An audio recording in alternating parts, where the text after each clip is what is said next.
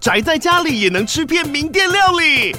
最懂吃的美食平台宅点心满周岁喽！二月二十六号至三月三十一号，周年庆消费满千折五十元，满两千折两百元，限量五十组超值组合包，原价二四九九元，特价二四零零元，搭配专区优惠再折两百元。鱼子烧麦、老爷叉烧、鲜肉汤包、墨西哥起司煎饼，揪朋友来家宅着吃更好吃。马上点击链接探访宅点心。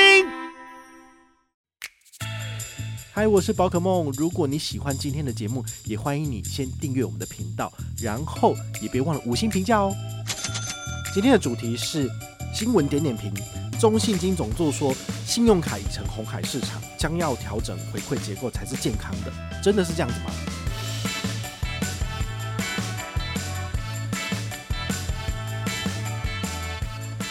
权益很烂很烂的时代呢，又重新走回来了。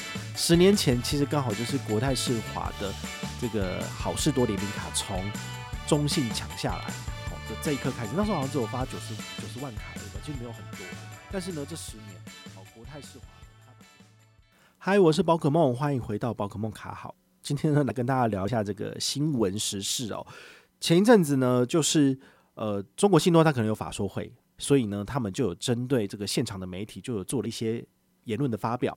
那其中呢，就是有记者，好，他就有特别揭露了一段，哈，他说这个总座他讲，台湾因为过度竞争，信用卡已经变成红海市场了，好，获利非常的微薄，再加上垫款的成本大增，所以信用卡的这个延迟支付呢，变成银行要垫的款项金额就很高。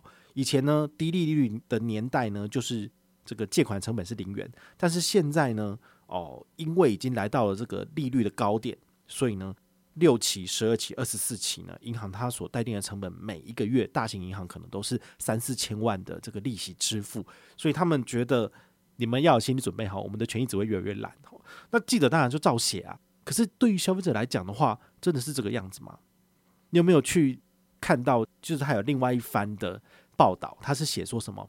银行今年呢大赚钱，所以所有的行员呢都是发六到七个月的薪水。那甚至什么公股银行就是哦第一银行，哇好棒哦，给八个月什么鬼的？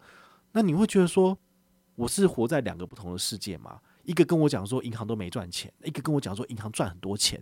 所以赚钱还有分就是哦信用卡部门还有其他的这个部门嘛，当然是有啦。但是我会觉得说这对于消费者来看的话，其实是非常非常矛盾的一件事情。对，那。他们很简单，就是想砍权益、想砍福利而已，所以他们就会拿出一套自己的说辞。对，那经济大好的时候，那回馈率那么高，那又是怎么一回事？如果你们银行都是赔钱的话，你为什么又要撒钱给到九趴、十趴的回馈，对不对？所以我觉得台湾的银行业他们的玩法其实就是短视近利，他们从来都不做细水长流这一块哦。做细水长流的话，其实基本上回馈不会因为时间的演进而不断的缩水。那反而是说，哎呀，我现在有行销预算，我有五百万，我一千万，那我们现在推一张新卡，我就把钱砸在这上面。那这段时间呢，捞到了一两百万的卡友，诶，我就有这些名单。那这些名单可以干嘛呢？再来卖他保险，卖他这个透过电话行销，然后来卖基金什么鬼的。哦，那你像一百万、两百万的名单，只要有一趴的人成交，那就是一万张到两万张的保单。诶，那每一张保单如果可以赚个几百块钱，这样。其实撒下去都是几百万的这个回收，可能跟他几千万就是没有办法这样比。但是他如果每次这样子一操作就有几百万、几千万的进账的话，其实整体而言他们其实是不会亏本的。哦，所以你就会觉得说这些总座讲的话，其实只是为了要替自己未来要做权益缩水这件事情铺路而已。但是你想想看，这十年来信用卡的权益。哪一年不是年底的时候跟你公告说，我明年要缩水，但是从下一个年度开始又有卡片变成神卡，他们都这样玩啊。也就是说，他们今年度的权益就是哪一个是失血最多的？比如说机场接送，他们觉得太多人使用机场接送了，所以他就把门槛调高，或者是就不给你了，好，或变得非常非常的难以去达成的这个门槛。像中信顶级卡，就是你要叫车前十二个月要刷六十万，那等于是。你平均每个月要五万块消费，那到底他有什么神卡可以让你刷那么多？我就觉得有点有点迟疑，除非你是里程卡。一般人其实是很难这样子去刷的，那就会变成说看得到吃不到，那你就不会去用他的机场接送。那我现在机场接送就用别的卡片嘛，啊，比如说富邦主义世界卡可以送你六趟，那你副卡也可以交。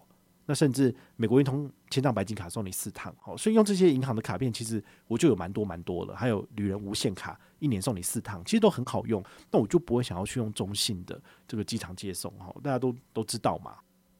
那这一次呢，信用卡的这个市场里面，你会发现哦，这个排名啊，金管会在十月底、十一月初的时候有做一个公告，会发现说，其实中国信托呢又重回这个发卡，然后还有签帐的宝座。那这代表什么意思呢？也就是十年前，好，这个大家权益很烂很烂的时代呢，又重新走回来了。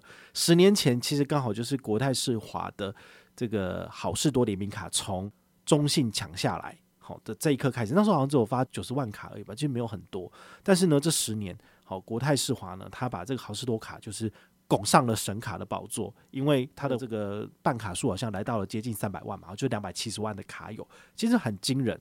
那其实这十年呢，等于就是信用卡的军备竞赛就开始了。然后一开始可能就是华南，好，华南它有这个现金回馈卡，那就打出一趴回馈无上限，哇，那时候大家就为之疯狂，都要办华南卡片，回馈很高。那后来呢，就有元大赚金卡有一点二二趴，二点二二趴。哇，那很惊人，然后就其他银行就竞相的推出一些高回馈的卡片，那甚至连行动支付也加入战局啊，很多银行都有针对这个行动支付给到五趴六趴，甚至海外有三趴四趴五趴的卡片，好，这不就是一个大开花，然后就是整个大奔放的时代嘛？那这时其实这些回馈这十年走到这里，应该也算是告一个段落，也就随着。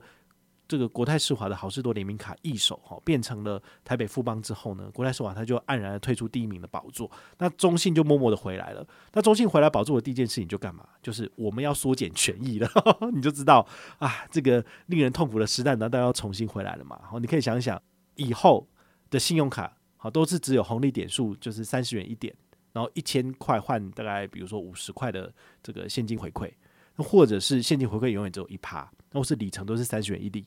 那你会想要玩吗？其实这样子的话，你根本就不用去办其他的卡片了，因为所有的银行回馈都一样。这只是大家想要的吗？当这个所谓的消费者的资讯不再流通，那银行那就没办法赚钱了，因为他永远手上有的都是这些旧客户，他该洗的都洗过了，他怎么可能再继续打电话给你，要叫你去就买基金、买保险之类的？好，所以他们一定要就是透过发行不同的卡片，提出亮点，然后来洗新的客户。那这样子他才能够继续的去卖你这些行销产品嘛？那如果他说以后都不给高回馈了，那很简单啊，大家就把卡片剪光光，都不要去办他的卡片。那你看他哪来的名单？好，所以我觉得遇到这种情况，大家唯一能够做的事情，你就是只能够把剪刀拿出来，然后都剪光光了，就是这样子。其实我很不喜欢叫大家去做剪卡这件事情，因为银行非常非常讨厌大家去做剪卡的动作，因为这都是他花。钱花成本去捞取来的名单，但是呢，居然有一个 KOL 就是叫大家说减就减，他他不会讨厌嘛？他才会讨厌啊！等于是他以前花的钱，通通都放到水里面去了嘛，对不对？但是你要想想，这个为什么大家会想要剪卡，就是因为你的卡片的权益越变越烂了。那你有没有可能就是呃，这家银行推出来的卡片永远都是这样子的回馈，然后不会变烂？这样大家是不是就不会去剪卡了？当然可以啊。说的比唱的还好听，但是就做不到，因为他们基本上都是用那种专案回馈的方式去垫高回馈。活动结束，他们没有钱，他们就不给了，因为他们要再洗新的一波名单嘛，对不对？再发新的联名卡，发新的卡片，所以你就会知道，其实他们都这样玩。所以为什么大家要一直不断的剪卡，一直不断的办新卡？这就是一个很恐怖的循环，这循环就是他们自己造成的。对，但是他们就不思长进，就觉得说，哎呀，反正我现在老大了，我现在就是要把权益缩减，你也无法奈我何。那只能够号召大家来签卡来抵制啦，不然怎么办？不然还有另外一种做法，就是像国泰世华，他把所有的卡片都变成 Cube 卡。那 Cube 卡的话呢，在不同的通路有最高三趴回馈，甚至到十趴回馈无上限。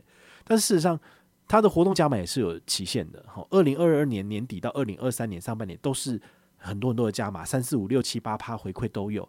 但是其实从二零二三年下半年之后，这张 Cube 卡所有的加码几乎都拔光了，它就变成是一张普通的。指定通路三趴回馈无上限，那其实大家的讨论热度其实就降低非常非常多，好，所以这其实是很两难的一件事情。有一些银行试着想要打破这种所谓的办卡减卡、办卡减卡的循环，但是它的回馈如果没有办法持续的去做输出，大家也不会去用它。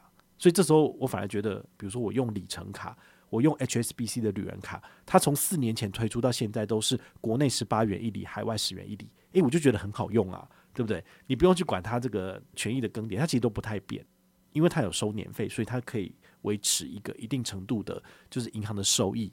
所以它就变成是一个可以营运的产品，所以我觉得大家这时候也可以去思考一个问题：如果银行开始收年费，然后给你比较好的权益，你愿意付这个钱吗？如果你不愿意付这个钱的话呢，其实我们也是没有办法去改变这个现状。好，那像美国运通卡，它就可以在持续的收取年费。它有进账的情况之下，它就可以去 maintain 维持这个产品的权益。虽然说你可能觉得它开始有一点，就是权益越来越缩，好像以前都是很好啊，饭店很多啊，那现在就是越难订，怎么样这样的原因？其实最主要就是因为他们的发卡其实是稳定的向上成长哦。我曾经有研究他们的这个今年的金管会提供的数据，它到底。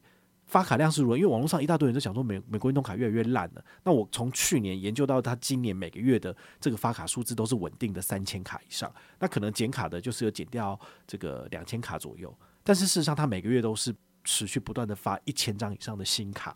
如果你一张卡片收的年费是三万六千八，你乘以一千是多少？那就是几千万。对，所以美国运通他们其实每个月固定的收入就是几千万、几千万，因为还是有人持续减卡嘛。但是呢，他只要每个月都有几千万、几千万的收益，他其实就可以去举办很多不同的活动。我觉得这个是他蛮厉害的一点。所以大家也不要觉得说年费卡有什么了不起，年费卡它就可以做比较多事情，就是这样子。好，所以经过今天的这个分享后，你就会知道银行高层。在对媒体放话的时候呢，你就把它当做是屁就好了，因为它根本就不重要，因为永远都会有神卡，永远都会有新的卡片出来，你管它那么多，它卡片烂了你就把它剪光光就好了，对不对？半年一年之后你再来当新户，就算他不给你卡片，你有损失吗？没有损失，因为你永远有其他卡片可以替代，对，所以这就是我个人的这个结论呐，哈，所以还是请你把剪刀准备好了哈，二零二三年年底，二零二四年有卡片变烂了，请你就主动剪卡吧，好。